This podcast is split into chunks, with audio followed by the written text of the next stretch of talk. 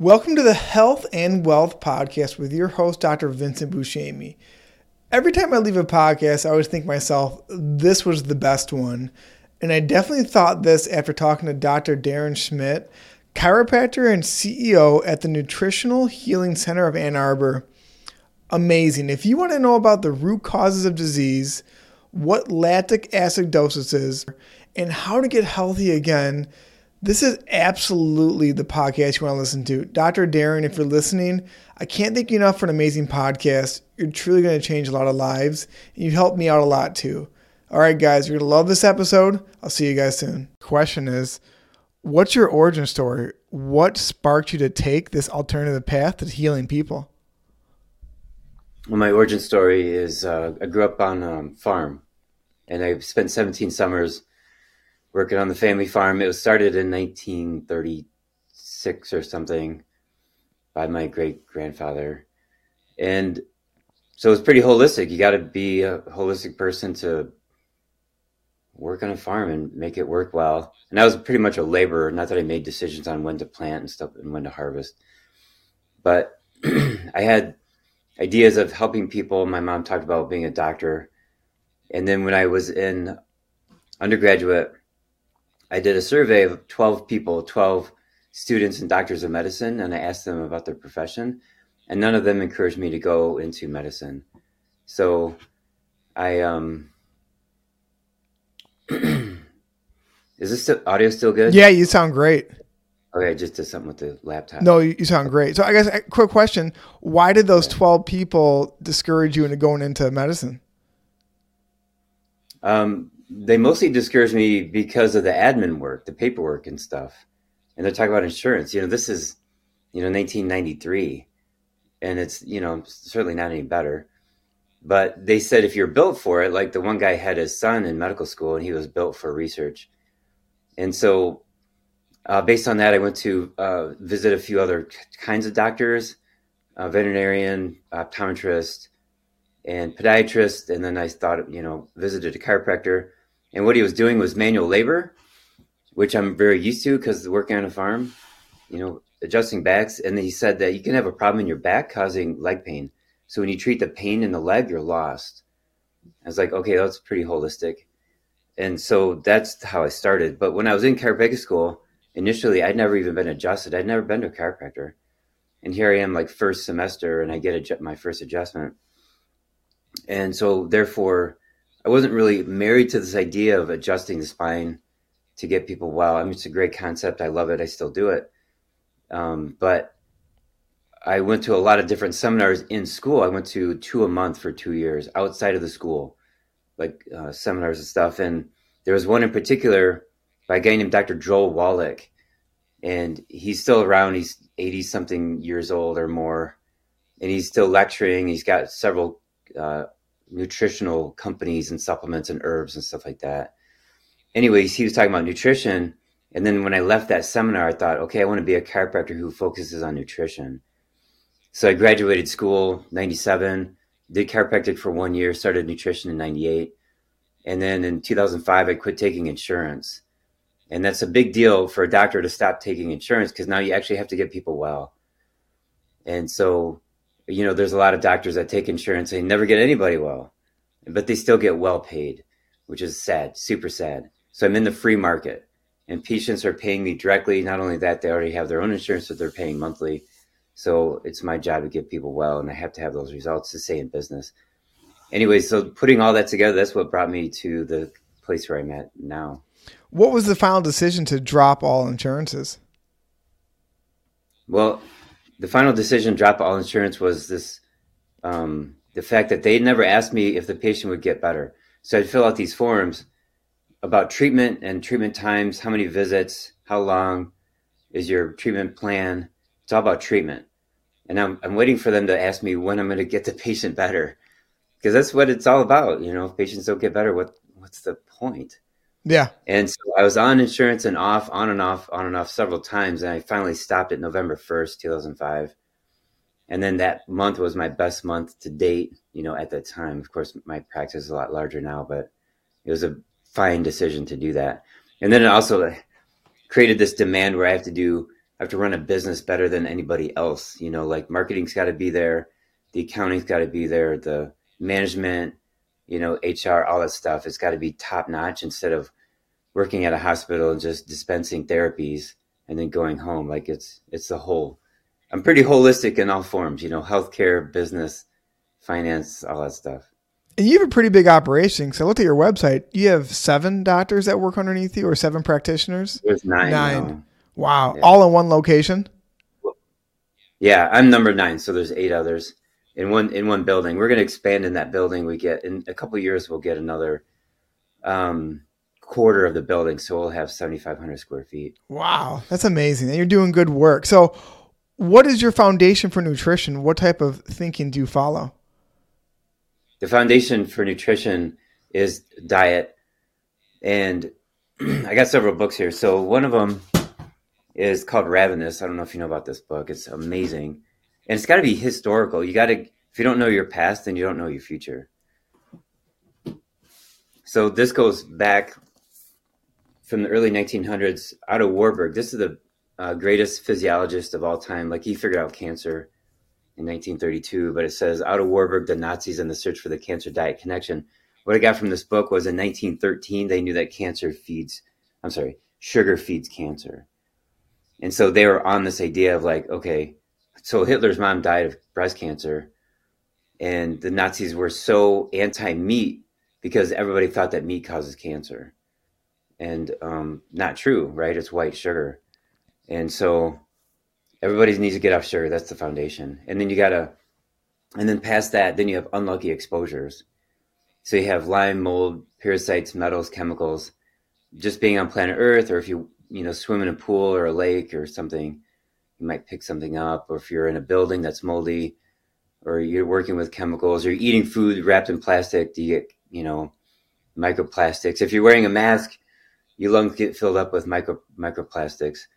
So you got to get the the bad stuff out. So you remove the sugar and the seed oils, and now you're left with meat and vegetables. And then how much meat do you need versus vegetables? Like this. So some people prefer more meat and less vegetables. Other people the other way around. But you got to get that straightened out, and then detox all the bad stuff out of the body. And then after that, nourish the organs. So have supplements that are organ specific. So I just learned that Otto Warburg was Jewish, but because Hitler was so scared of cancer, he was one of the few Jewish people that they did not execute. One of the scientists they kept around. That's true. A lot of the Jewish, I mean, Berlin was the center of science in um, 19, you know, 28. And then the, the Jews, the scientists that were Jewish were started to get, you know, executed or they left and moved to England or America. But Otto Warburg was such a jerk. He was such, such a jerk. People hated him. He argued with everybody. And the Nazis, the SS troops came to his lab several times. And he'd shoot him away and he would claim that they stunk, which is, you know, their hygiene was bad. Like that was the greatest insult at that time.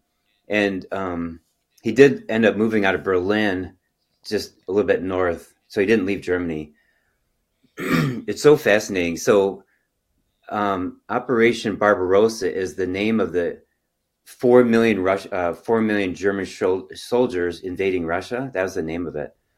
But a few months before Operation Barbarossa, it was called Operation Otto, maybe named after Otto Warburg. oh my gosh. so I think you know, according to this book, Hitler secretly loved Otto Warburg. I'm sure he did. So, do you follow? I I've, I listened to a previous podcast where in 2018 you went carnivore. Are you Yeah. currently still zero carb? No, I I'm 95% meat. Okay. So I have some carbs. Yeah, and in 2018 to 2019, I had um, my, one rule, and that was eat as much meat as I possibly can every day. And then, and I put on weight. I was in ketosis every day. I gained 10 pounds. Went to the gym a lot. Put on a lot of muscle. and then my clothes were too big, too small. So I was like, okay, well, I probably need to get a new wardrobe, or I could lose some weight. So I changed my rule to eat as much meat as I need or want for the day.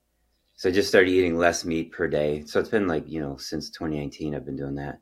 It's been fantastic. Yeah. Have you been in ketosis since then, or do some of the carbohydrates you eat kick you out of ketosis? Yeah, some of the carbs will kick me out. So I cycle in and out of ketosis. Okay. Because yeah. I always worried about metabolic flexibility. And sometimes when I'm in ketosis too long, my cortisol feels, I mean, I don't measure it, but it seems too high. And I have trouble like sleeping sometimes. Yeah, that's legit. So how often yeah, do you, so then, yeah, so then you eat some fruit, raise up your insulin, drop your glucagon, you know, and then change those hormones around. How often are you getting out of ketosis or is it just how you feel? I think I'm in and out like once a week. Okay. So during the weekdays when I see patients, Tuesday, Wednesday, Thursday, it's it's meat. And then on weekends I eat more carbs. Then I'm I'm out. And I haven't really measured much. I mean, the last time I measured for ketones was probably three months ago. In the last year I've probably measured like four times. Because I've you know been doing this for so long. But I know like and if I want to, I'll just do a 24 hour fast. And certainly I'll be in ketosis within eight hours or 10 hours or something like that.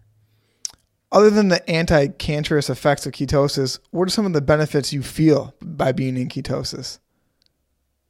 Well, it's more about what I feel when I come out of ketosis. My brain doesn't work so well, and my muscles aren't as strong, and I'm not as fast. Um, that that's you know, and but there is some value though to raising up your insulin.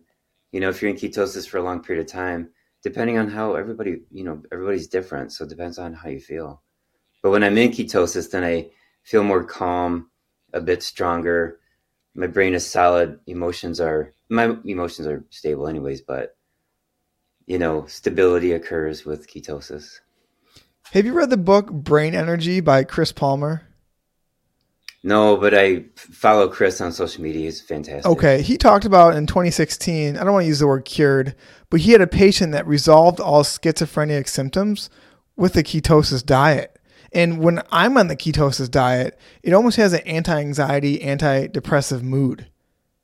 Yeah, for sure. So, Georgia Ede, do you know her? Yep. She's a carnivore doctor. We're both psychiatrists at Harvard. Yep. So, she just published, I think it was 2019 uh, 31 inpatient clinical trial ketogenic diet for um, schizophrenia, bipolar, and major depression. So 28 of the 31 patients had one of those three diagnoses, and then the other three had something else. But, um, anyways, 100% of the patients felt better. 43% had a complete remission of their disease, their disease condition. So, yeah, the ketogenic diet for brain health, mental health, and this is why I think, you know, everybody's seems like everybody's so loony. You know, if you're watching the TV news and you're on social media and you're getting grabbed by bad news and you're like, why do people act that way? It's because they're not eating liver and red meat. They're eating what the government's telling them to eat. And then they lose their emotions and they go off their rockers and they start wanting to, you know, do bad things to other people. It's nuts. Oh yeah. Whereas years ago, like it, I mean, it's a different story 100 years ago, but whatever. Well, my generation is so fragile. There is research out of Brazil that shows when kids eat junk food, their mental stability just plummets. And you have all these kids with ADHD, OCD, um, ODD, oppositional. I'm not sure the whole thing, but oppositional defiance disorder. Yeah, so kids go nuts when they eat junk food. So I totally agree with you. Food's got to be a huge, huge contributing factor. Yeah. So in the meantime, when people don't understand that, they blame guns, they blame video games, they blame music, they blame the parents or the teachers or the whoever. It's like, no, no, it's the food. And then when people feel bad, they go on psychiatric drugs. And it says on the label, right on the box, it says increases suicidal and homicidal thoughts or ideation. Yeah. And so you had junk food with psych drugs. Oh my gosh. No wonder. It's a perfect storm. So when I was researching lactic acidosis, one of the treatments was ketosis um, to improve mitochondrial function. But can you give me a foundation of what lactic acidosis is? Lactic acidosis is the most common mechanism of chronic disease. And that's what Otto Warburg and his contemporaries were figuring out back in the 1930s. And then that definition changed over the decades, and the definition now is so different and so clinically irrelevant now compared to 85, 90 years ago. So much more um, useful to know that. So lactic acidosis is not using mitochondria to make ATP, which is very efficient. And you get a lot of ATP from it. You get 32. And then instead of doing mitochondrial function, you're fermenting lactate. Lactate comes from excess sugar metabolism. So when people are eating a lot of sugar, they make lactate. That lactate builds up and then it is then it's fermented. Like when yeast makes bread or beer, that's fermentation. And that fermentation process does not need oxygen, whereas mitochondria need oxygen to make the ATP very well. Um, when there's no oxygen, then your body goes into fermentation. And so that's okay when you're an athlete and you're running, you're sprinting, and your muscles run out of oxygen because you're out of breath, you're breathing heavier, your blood pressure goes up, and it's you run out of oxygen, but now your muscles switch over to burning or fermenting lactate, which is totally fine. And then you recover within five minutes when you're done.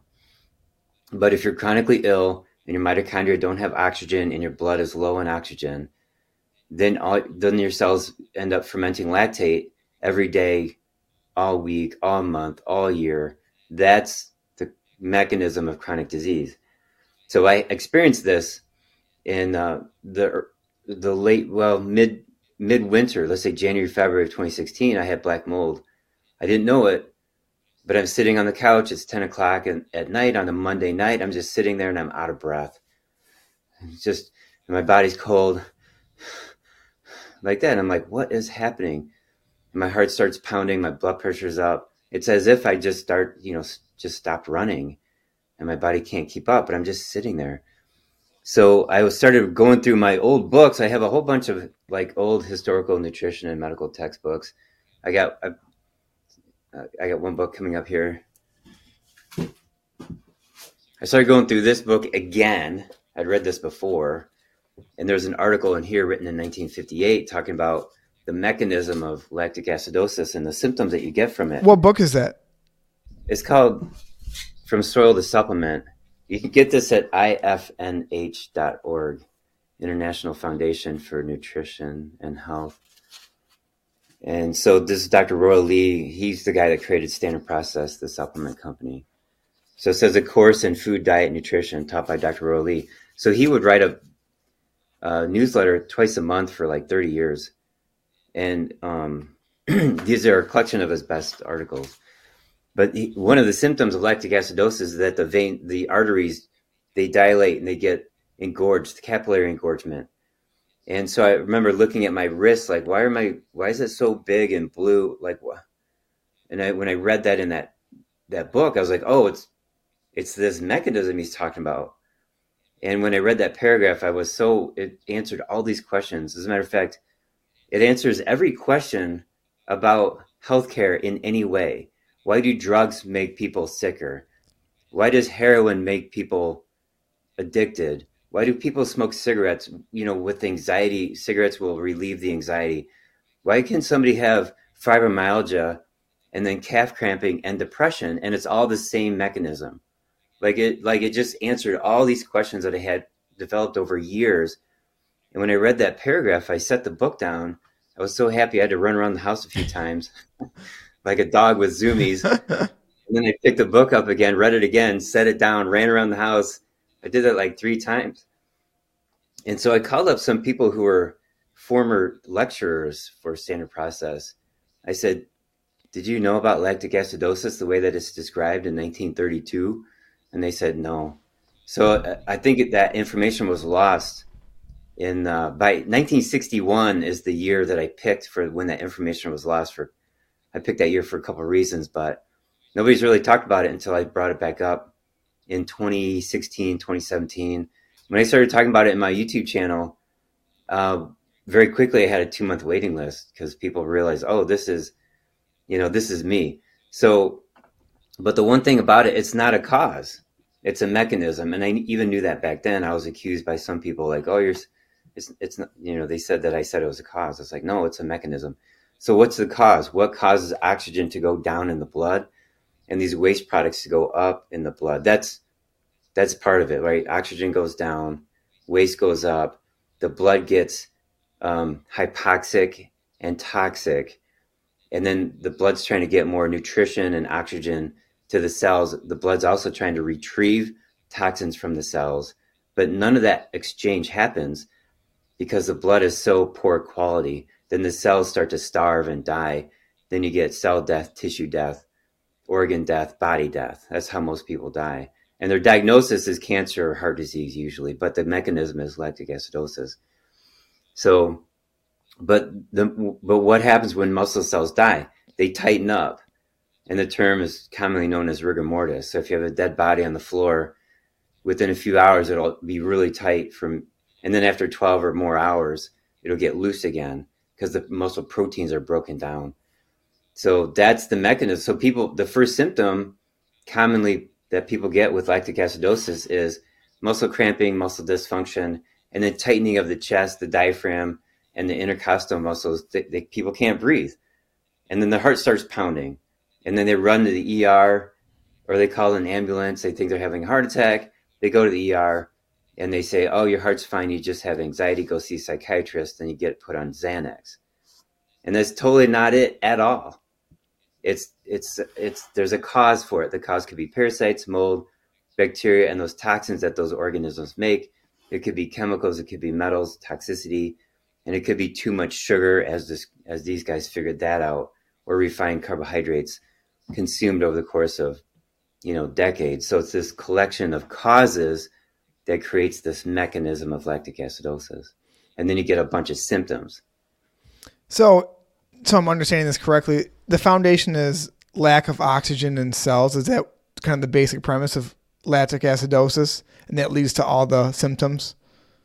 Yeah, lack of oxygen, and then too much toxicity too much in the blood. Okay. Yeah, and then the mitochondria they don't work very well, and then your body's using sugar instead of the mitochondrial. It's using glycogen instead of mitochondria, which when you're using mitochondria, it's called oxidative phosphorylation. Okay, so sugar is a poor way to make ATP. Oxidative phosphorylation is an excellent way to make ATP. And that's why ketosis is so important in fasting because then you start using mitochondria. But when you're using a lot of sugar and you're never in ketosis and you're 65 years old or 80 years old, and then you have a heart attack and you're like, but I had, I ate a vegetarian diet my whole life. I had a clean diet my whole life. I ate Ezekiel bread it's like you never got into ketosis. You never, you know, you never got it. The you know ketogenic diet breaks down pathological tissue like fibroids, cysts, tumors, skin tags, moles. You know, fat fat cells get smaller in the ketogenic diet. But when you're burning sugar all this time, you're building up tissue. It's anabolic. So you build up fibroids and cysts and cancer tumors and skin tags and, and bone bone spurs, you know, that kind of stuff. So ketosis reverses all these disease processes that sugar that sugar makes. But getting back to just as a reminder that when you're doing glycolysis a lot, you're making a lot of lactate and then you get lactate fermentation. And with lactate fermentation, you end up making negative amounts of ATP. It's pretty wild. It, it could be it, it can drain your life, and that's called cachexia. So when people have a heart attack or cancer and they keep eating, let's say they're eating 2,000 calories a day and they keep losing weight, that's called cachexia. That's where this lactate fermentation is so excessive and you can't reverse it. And you got six more months to live and you waste away, even though you're eating 2,000 calories a day. So this is the whole this is the whole process of how people die from chronic disease from the very beginning eating sugar to stopping oxidative phosphorylation, excess glycolysis, excess lactate fermentation, and then um, cachexia. That's that's it. So if you if you understand this, then you can re- reverse engineer it and get back to the way that you used to be. And the primary foods for that are red meat and liver. Those are the two foods that fix the four aspects of lactic acidosis. You cool? You with me on that? Yeah. So I'm thinking about reverse engineering this. And I know no time is too early. Even if you're in your 20s and you have signs of chronic health, start now. But if I come to you as a patient and I should think I have lactic acidosis, where do you start with me? Well, I start by asking, what are your symptoms? Okay. Because I, I need to know what the symptoms are. And then I say, what, you know, what may have caused this? And people say, oh, my diet was horrible until last week. You know, I had a guy, new patient just the other day. He had colon cancer six years ago and now he's got prostate cancer. And um, he's complaining about his medical doctors. And they said, has anybody ever told you not to eat sugar? Any doctor ever told? And he said, no. I said, that's why your doctors suck. Because doctors never told you to stop eating sugar. But um, I'm sorry, I just went off on this tangent about him. What was your no? question? That that's totally that's actually answers the question. It's like so when someone so let's say you go through my symptoms. I have leg cramping. I have fatigue. I think I have anxiety, but it's actually tightening of the chest. And you diagnose me with lactic acidosis. What step? Right. What? So here's yeah. So then you got to get to the the causes that I listed out. Okay. So get more on the carnivore diet. That's a basic rule for most everybody, and then get rid of these other problems: parasites, mold, toxins, and um, enhance mitochondrial function. And there's supplements for all that. Okay. So the diet can potentially reverse the uh, lactic acidosis scenario, and it's the supplements that detox the mold, kill the parasites, detox the metals, chemicals. Yeah. How would somebody know if they have mold? Do they have to do a search in their house or their workplace? Yeah, you got to be a detective in your house and look around and sniff and look for black or gray or green. Look underneath the sinks. You got, and then I did a whole course on this. If if you have vegetation touching your house, you got to cut that away. Look for water leaks. Look for water stains. You know, mold in the house comes from water. So if you have a bad a bad roof, you have a water stain on your ceiling, that kind of stuff. And then you can test. You can go to a big box that you know, like Lowe's or Home Depot, and get like a mold test, like a petri dish, and then you have it exposed for 24 hours, close it, send it to the lab, or an air capture test, and send that to the lab, or you can hire a professional. It- so, yeah, Is the reason why you can do an air capture test because the mold releases spores into the air and that will ca- catch that? exactly. And then the um, the mold will start growing on the petri dish. Okay. In some circumstances, if it's unavoidable to remove all the mold from your house, d- do you move or is there like another defense you can do? Move. You move. Okay. So, I've had people move. I've had people quit their jobs. I'm talking patients. It's it's it'll kill you. I mean, I actually had a heart attack according to an EKG in August of 2016. So I was in Florida for a vacation, and I just felt so bad. So I, I got an EKG. This and it was my fourth EKG of that year, and um, it showed possible MI right on the readout. The computer printed that out, you know. So my troponin level, which was normal, so officially it wasn't a heart attack, but it felt like it. You know, the heart's like it felt like a hamster in my chest w- wearing spikes, breakdancing. Just this searing pain and it's horrible. So yeah, mo- so I, and I have a patient. He's a financial advisor in Miami, and he's been with me on and off for a number of years. And he moved into three different condos the first one, then the second one, third one. They're all moldy. Miami is like a basement. You know, lots of places around the country are wet, like a basement. You got to be really careful with your ventilation system too. And so he moved more to a desert area in the southwest of the United States. And this is very interesting. So he moved in January, and he's, he has all these symptoms. His heart sucks. Everything is so bad. So he calls me up March, April, April. And he's like, I'm doing all the things. I'm doing sauna, ice plunge, you know, ice water plunge, IV glutathione, um, acupuncture, massage. He's, you know, trampoline. He's doing all these things. And he goes, It's been four months since I moved out of Miami. And I still have all the symptoms at 100%. Nothing's reduced. And I said to him, Yeah, I know. Because none of those get to the cause. And I know like there's a lot of podcasters and like Joe Rogan guests, they talk abundantly about these things that just don't work. they, I mean, there's research on saunas and ice plunges and extend your life and all this stuff, but that's for healthy people. And if you need to get mold out of your body, or if you need to get parasites out of your body, I'm talking four foot tapeworms or little tiny strongyloides, you got to take supplements and they got to be the right supplements. And there's not many on the market. I'm going to say 99.9% of the supplements for mold and parasites don't work. Most of them don't work.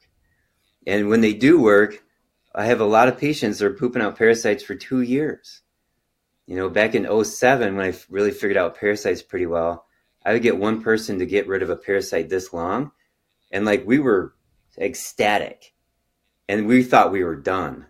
No, no. Now I know, I know now that back then that person probably had six more months of parasites that need to come out, or maybe a year, maybe two years. So it's it's the quality of the products it has to be superior to actually make this stuff work. Where are people getting these parasites? Life. Like okay. Drinking water, eating food, touching animals, walking barefoot on sand or soil, and swimming.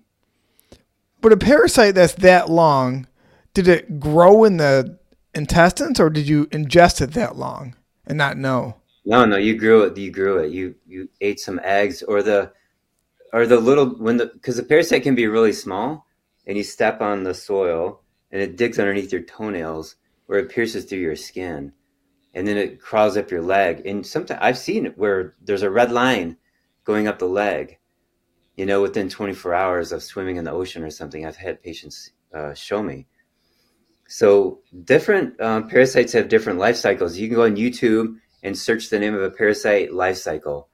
And you'll see the CDC has the whole life cycle, you know, on the video. And like strongyloides, for example, they're about three millimeters and they're real small. They'll crawl up your foot, up into your um, lungs, and then you cough. Now they're in your mouth and you swallow it. Now it's in your stomach. Then it goes into your intestines and it starts to reproduce. And then you poop it out back onto the soil. That's the idea. So that's that's and then there's other carriers too, snails or dogs or cats. You know, Toxoplasma gondii, that's in that's from cats. And that's why pregnant women shouldn't be changing kitty litter. But what if you're not pregnant? What if you're a man? You still get Toxoplasma gondii. You know, like the stats on that, like the prevalence is so high. Like it makes it makes women cheat on their husbands. Like these parasites affect your the way you think, you know, like it's it's nuts. And this is and it's so ignored in medicine. It like eh, medical doctors need to talk about real stuff. You know, instead they're talking about statin drugs. Like, give me a break. What a bunch of quacks. Yeah. real stuff is parasites, mold, bacteria, and excess sugar metabolism in the body. Yeah, and you get if you get an infection like a bacterial infection or UTI and need a antibiotic, go for it. Okay, but then it comes back, right? Then what? Take it again, take it a fourth time, take it a fifth time. You have to repair the tissue and you got to find out like what other organism or toxin is in the body. There's probably some other paras. There's going to be some parasite. There's going to be some a collection. There's going to be a whole collection of organisms. It's not ever just one um, organism, right? It's usually a collection. It's called bioburden. So you have a lot of different life forms that are burdening the body. Yeah. So it sounds like from the bio burden that one thing that's totally in our control is sugar reduction, eliminating oh, yeah. sugar. If you have can get through the initial hard period of it, you can do it. I'm in ketosis, you're in ketosis. But with parasites, we've had to evolve millions of years with these parasites. Do we have somewhat of a self defense against them?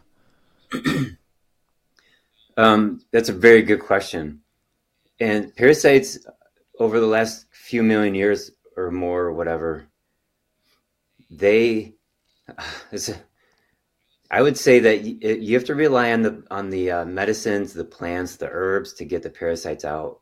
Okay, that's um, now they're, you know, you could argue that some of them are symbiotic or whatever, but no, they're detrimental. Now, the one thing supposedly that they do that's good for us is they collect garbage, and they'll take on heavy metals and chemicals, mold, yeast, inside inside the parasite toxins and so now you got garbage trucks in your body and so it's difficult. It's it's unwise to detox metals and chemicals until after you get the parasites out. Because if you got these parasites, what's the point of trying to detox? So they're not our. They're really in the in the long run, they're not our friends. No. It sounds like with this bio burden that fasting and autophagy and mitophagy of mitochondria is essential in health. Do you prescribe fasting? fasting your- autophagy, yeah. What I think what's more important though is just eating meat because meat makes your tissues strong. Okay. What's your immune system? Your immune system is skin, mucosal membranes, white blood cells. You know the cell membranes of you know that are fatty. All that stuff has to be top notch strong. So I was at a seminar called the Carnivore Conference in 2019, and um, it was run by Amber O'Hearn, O'Hearn, and she was actually like stage two bipolar or something, and she cured that with um, the carnivore diet. She's on stage at this carnivore conference and she said the reason why fasting works is because it mimics the carnivore diet. Oh, I've never heard it and that way. Yeah, brilliant. And the reason why ketogenic diet works is because it mimics the carnivore diet. So when she said that, like I thought of nothing but that for like weeks. You know, it's brilliant observation. So the native diet is meat based. You know, the the fruits and vegetables that you see at the stores now, they didn't exist hundred years ago. Those are all man made, and um, and it's you know it's a sign of abundance and it's a sign of technology that we can have these foods. But 200 years ago, people just ate meat. There's a a article put out on a I forgot what the source is, but it's a collection of menus from like let's say 1850 to 1920 and this woman that was her hobby. She collected menus from restaurants. And so somebody was able to look at them and write this article and give some examples. Fantastic. And it was just meat. You just go to the restaurant you're just eating meat. Like there was there's no like i don't know. There wasn't any salad. There was soup with meat in it. But you didn't get like I don't know, squash. There was no squash, you know, that kind of stuff. It's just different kinds of meat. I'm not, I'm I'm going to think about that for weeks now. I've always read that the reason why the ketogenic diet cures epilepsy or cures not cures I don't want to say cures my podcast, but because it mimics fasting. I never heard it put the other way that fasting and keto works because it mimics the carnivore diet. That's so interesting. Right. Yeah, and if you think about it, it, it makes sense. And so when I get, you know, some people get caught up in fasting and it's fine, but then feeding is the other half of that equation. So what do you eat when you're eating, you know, when you're refeeding the body? And so people say, well, maybe a fruit smoothie. No, no, no, that's just sugar. You know, you can't say that a fruit smoothie is filled with nutrients. You know, you could say it's filled with anti nutrients, whatever the point is you starved your body of protein and fat during that fast. Now you got to, you know, bring it back in. And now when you want to eat, when you want to come out of ketosis and raise your insulin up, you know, and flip off the glucagon and do all that, fruit would be the best choice. And so there's a guy that I follow on Instagram. His name is Don Mattis. I've known him since the late 90s, but he started posting some articles about um, anthropology and the study of native tribes and what they would eat. We're talking around the equator. So you would assume that they just be eating a vegan diet because they had fruit available to them 24 hours a day all year. And what was found was that their diet is still meat based. They're eating monkeys and stuff like that. And then they would have some fruit sometimes. So regardless of who your ancestors are, what part of the world your your genetics are from, it's still a meat based diet and I'm totally in line with it. I'm going to catch some heat for saying this, but I think the Mediterranean diet, which limits meat, is kind of bullshit. I think the only reason why the Mediterranean diet works is because you have c- close social connections, and it's more of a societal influence on health than actual the lack of meat. Right, and around the Mediterranean, there, there was a variety of um, cultures, you know, and other, some cultures had more meat, some had less. But the reason why the Mediterranean diet was that term was coined was because do you know why it was why that term was? Coined? No. Um, so who's the guy that started the whole? Um, oh boy, I forgot his name. He he was he created that seven country study. Ancel Keys. Yep, him. He loved a vacation in the Mediterranean area. Southern Europe was that was he that's his vacation spot. That's why he called it the Mediterranean diet. Yeah, I mean he he's been vilified, but I just found out that he lived to 101, which is kind of crazy. and I and I heard that so Nina Teicholz, she wrote the book called Big Fat Surprise. And that book is. Have you read that book? I have not, but I know who the author is. I haven't read that book though. Yeah, so she's fantastic with her um, references, like who said what and when. And so even Ancel Keys was was upset by the tyranny of the low fat community that he started. He started the tyranny. He was a jerk, and it was his word, you know, my way or the highway kind of thing. And so he would squash people's discussions on maybe some fat is good for us for decades. And then along comes the 1970s, and he's like trying to publish some research. He's got some new ideas. Nobody wants to hear it. He's the guy that started that tyrannical, you know, don't want to hear it kind of attitude amongst the nutrition researchers. So I don't know. That guy. It's too bad. Yeah. He shouldn't have. There's just some people that I don't know. they they cause more harm than good. Let's just yeah. Well, sometimes you you create your own monster, and then you kind of want to pedal back because you're open minded, but the community you created is already against you. Do you follow right. uh, Paul Saladino online? Yeah. So yeah. he's eating fruit, and the hardcore carnivore community is like ousted him because now that he eats carbohydrates during the day. So his story is that in medical school he had psoriasis. Okay, so he goes, he was vegan, then he went carnivore, and the psoriasis went away.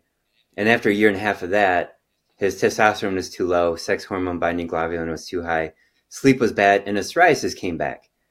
So then he added the fruit, and then the psoriasis went away again. So what does that tell me? He's chasing a parasite. Psoriasis, eczema, totally parasites. It doesn't matter what your diet is.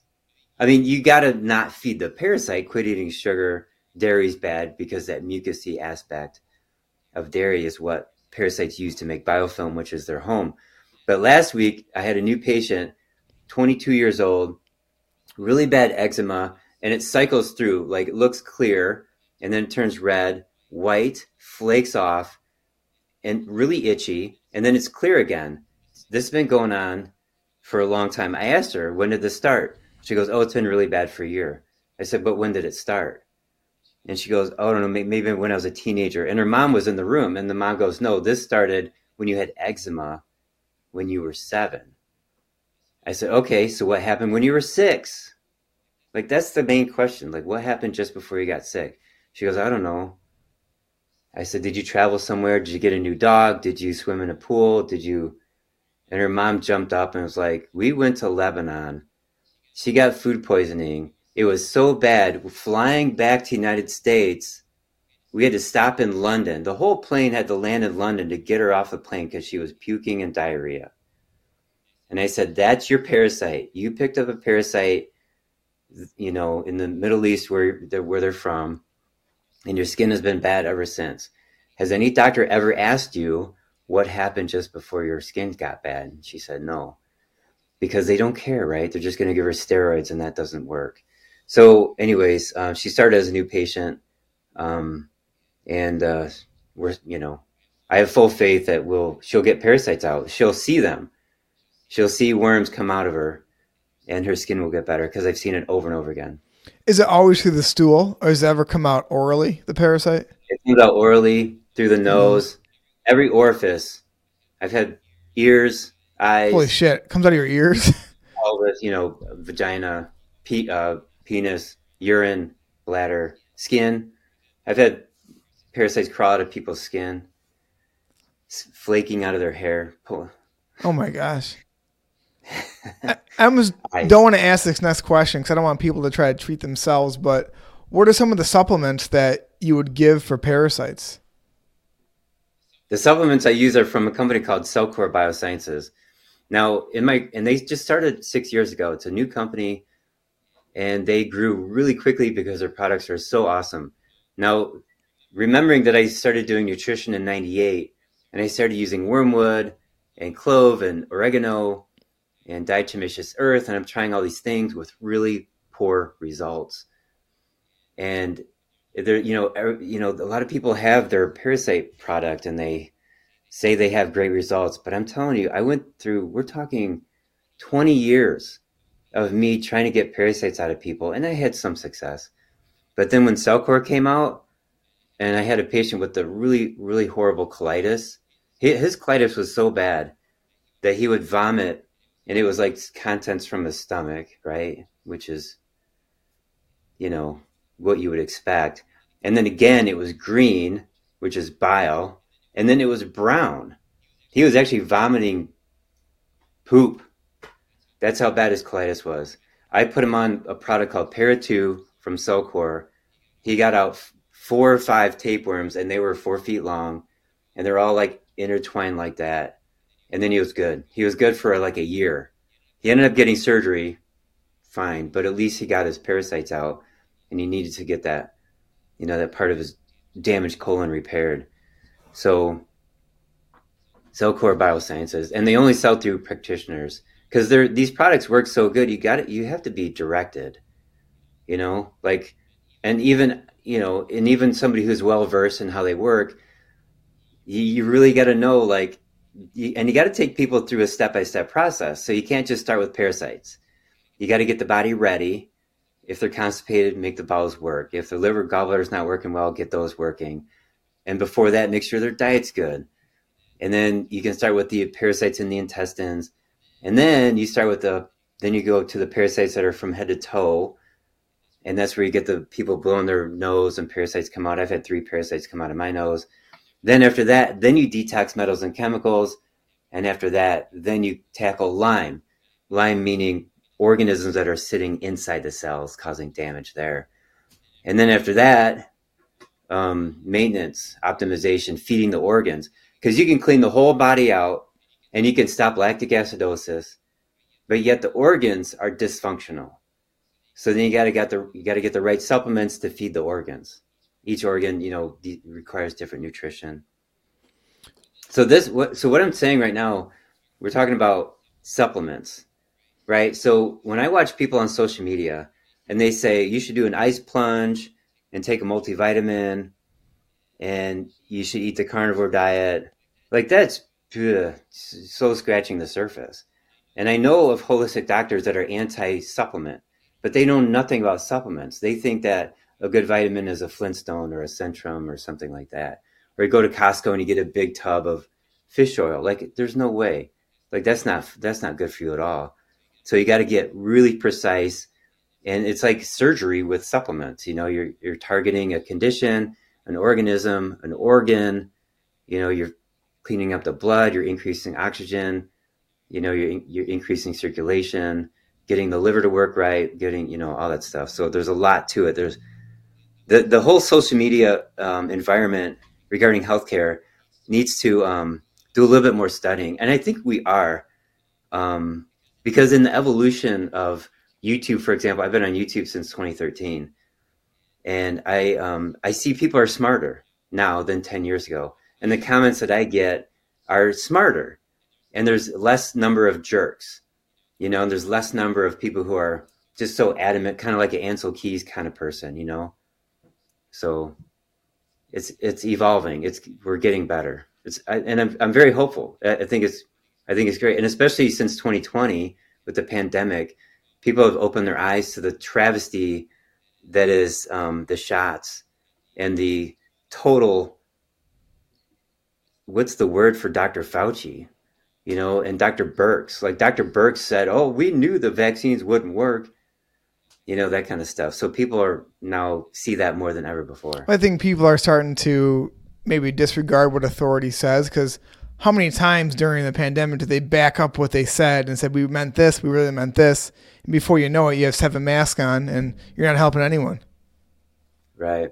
And then I saw a thing where Dr. Walensky published some book or published something, and she was saying we just made stuff up, like the six foot distance, social distancing. They just made that up, and then the limit of ten people at a gathering.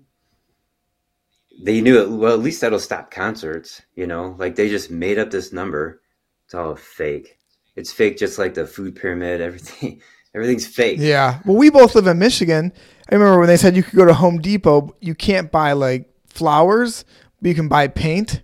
Like if you buy flowers, the world will collapse, but it's okay to buy paint. That's definitely made Yeah. up. You couldn't buy seeds. I took a picture. I was at uh, Meijer, at my Meijer locally here. It's like, and they had this yellow caution tape um, around like the lawn chairs, you know, like outdoors and the seeds and the shovels and stuff like that. You can't shop there, but you could shop on the, you know, just right next to it and on the other side of it. Yeah. It's like yeah, That's- buying the seeds makes the virus more contractable, I guess. That's our governor, Gretchen Whitmer. Yeah. So we're coming up on the hour mark, and I always ask my guests at the end, what is one takeaway you'd want the audience to have from this discussion? One takeaway from this discussion. Well, one takeaway is that if you have some chronic illness like fatigue and depression and whatever, um, there most people don't know how to tackle that, and and there's a lot of um, good intentions, and sometimes even I have a hard time with that. Although my results are pretty good, but you got to keep searching and don't give up. And so the quality of the supplements and the technology and the food advice it's and and the body care products all the stuff is getting better and better over the last you know i've been at this now for 30 years. I started studying nutrition in 30 years. So um, the consumer demand is very important right? So we have practitioners and they have a supply and the demand for the, from the consumer needs to be higher and higher and higher right? So then the supply from the practitioners needs to meet that demand. So if you just if you have you know some concerns about your health and you go to a medical doctor and they take your blood and they say oh your cholesterol is 205 go on a statin drug. Like that is the stupidest thing ever. And the answer is go on the ketogenic diet or carnivore diet watch your lipids they'll all get normal after a while. But you know keep searching on for more information on social media. Social media internet that's like absolutely the best you know way to to keep up to date with the latest and greatest. But don't forget the books you know like i just i pulled up all these other books like when i had mold you know i, I grabbed i got that one What, wait, what, what's that book? the most common the most deadly by jane lynn Okay. about mold right because it's the most common and most deadly thing and then of course this is a classic there's so much information with, with these books nutrition and physical degeneration by weston I got that book right here. there you go And then this here's lactic acidosis, um, clinical and biochemical aspects of lactic acidosis. Okay. And this is 1976. I paid 400 bucks for it. And the forward is by Sir Hans Krebs, Oh, wow. Okay. the Krebs cycle guy. Yeah. So that's the history of medicine, right? In these books is honestly just as important as new information and new technology because guess what? They had the carnivore diet in in this book. You know, this is all this is about the carnivore diet. Yeah. Although that word is never in there, and the the word keto or ketogenic is not in there, but that's what this is about. It's about the kind of diet that is very popular right now. I don't know. Did I answer your question? Okay. that was perfect. And I always ask one more too. So my second goal is always to put you in the best light and promote you the best I can. I know you're in Ann Arbor. Can you tell people the name of your practice and how people can find you? And are you still accepting new patients? Yeah, I am, and my practitioners also. Okay.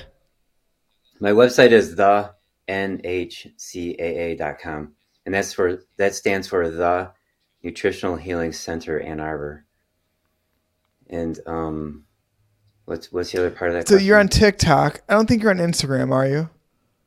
Not really. My office is on Instagram, but I've never ever put a lot of effort into Instagram. Okay. And then you're also on YouTube. And what's your is it just your name on YouTube? Yeah, just search my name, Darren Schmidt, DC, or whatever. I think that yeah, YouTube has been um, such a great thing for my office for the marketing for education, but they they've censored me a few times, and I'm not a fan of YouTube and Google. I started on on TikTok, and it's so fun. TikTok is so much fun. It's it's the best platform without a doubt. If anybody has any negative thoughts about TikTok, is because Mark Zuckerberg paid a PR firm to say bad things about TikTok, and he's trying to take that down. So right now, I got twenty four thousand followers on TikTok, and I'm just telling stories. And on YouTube, I have one hundred sixty three thousand followers and in there I get more technical. I talk about conditions and supplements and stuff like that. But TikTok is a is a lot more fun.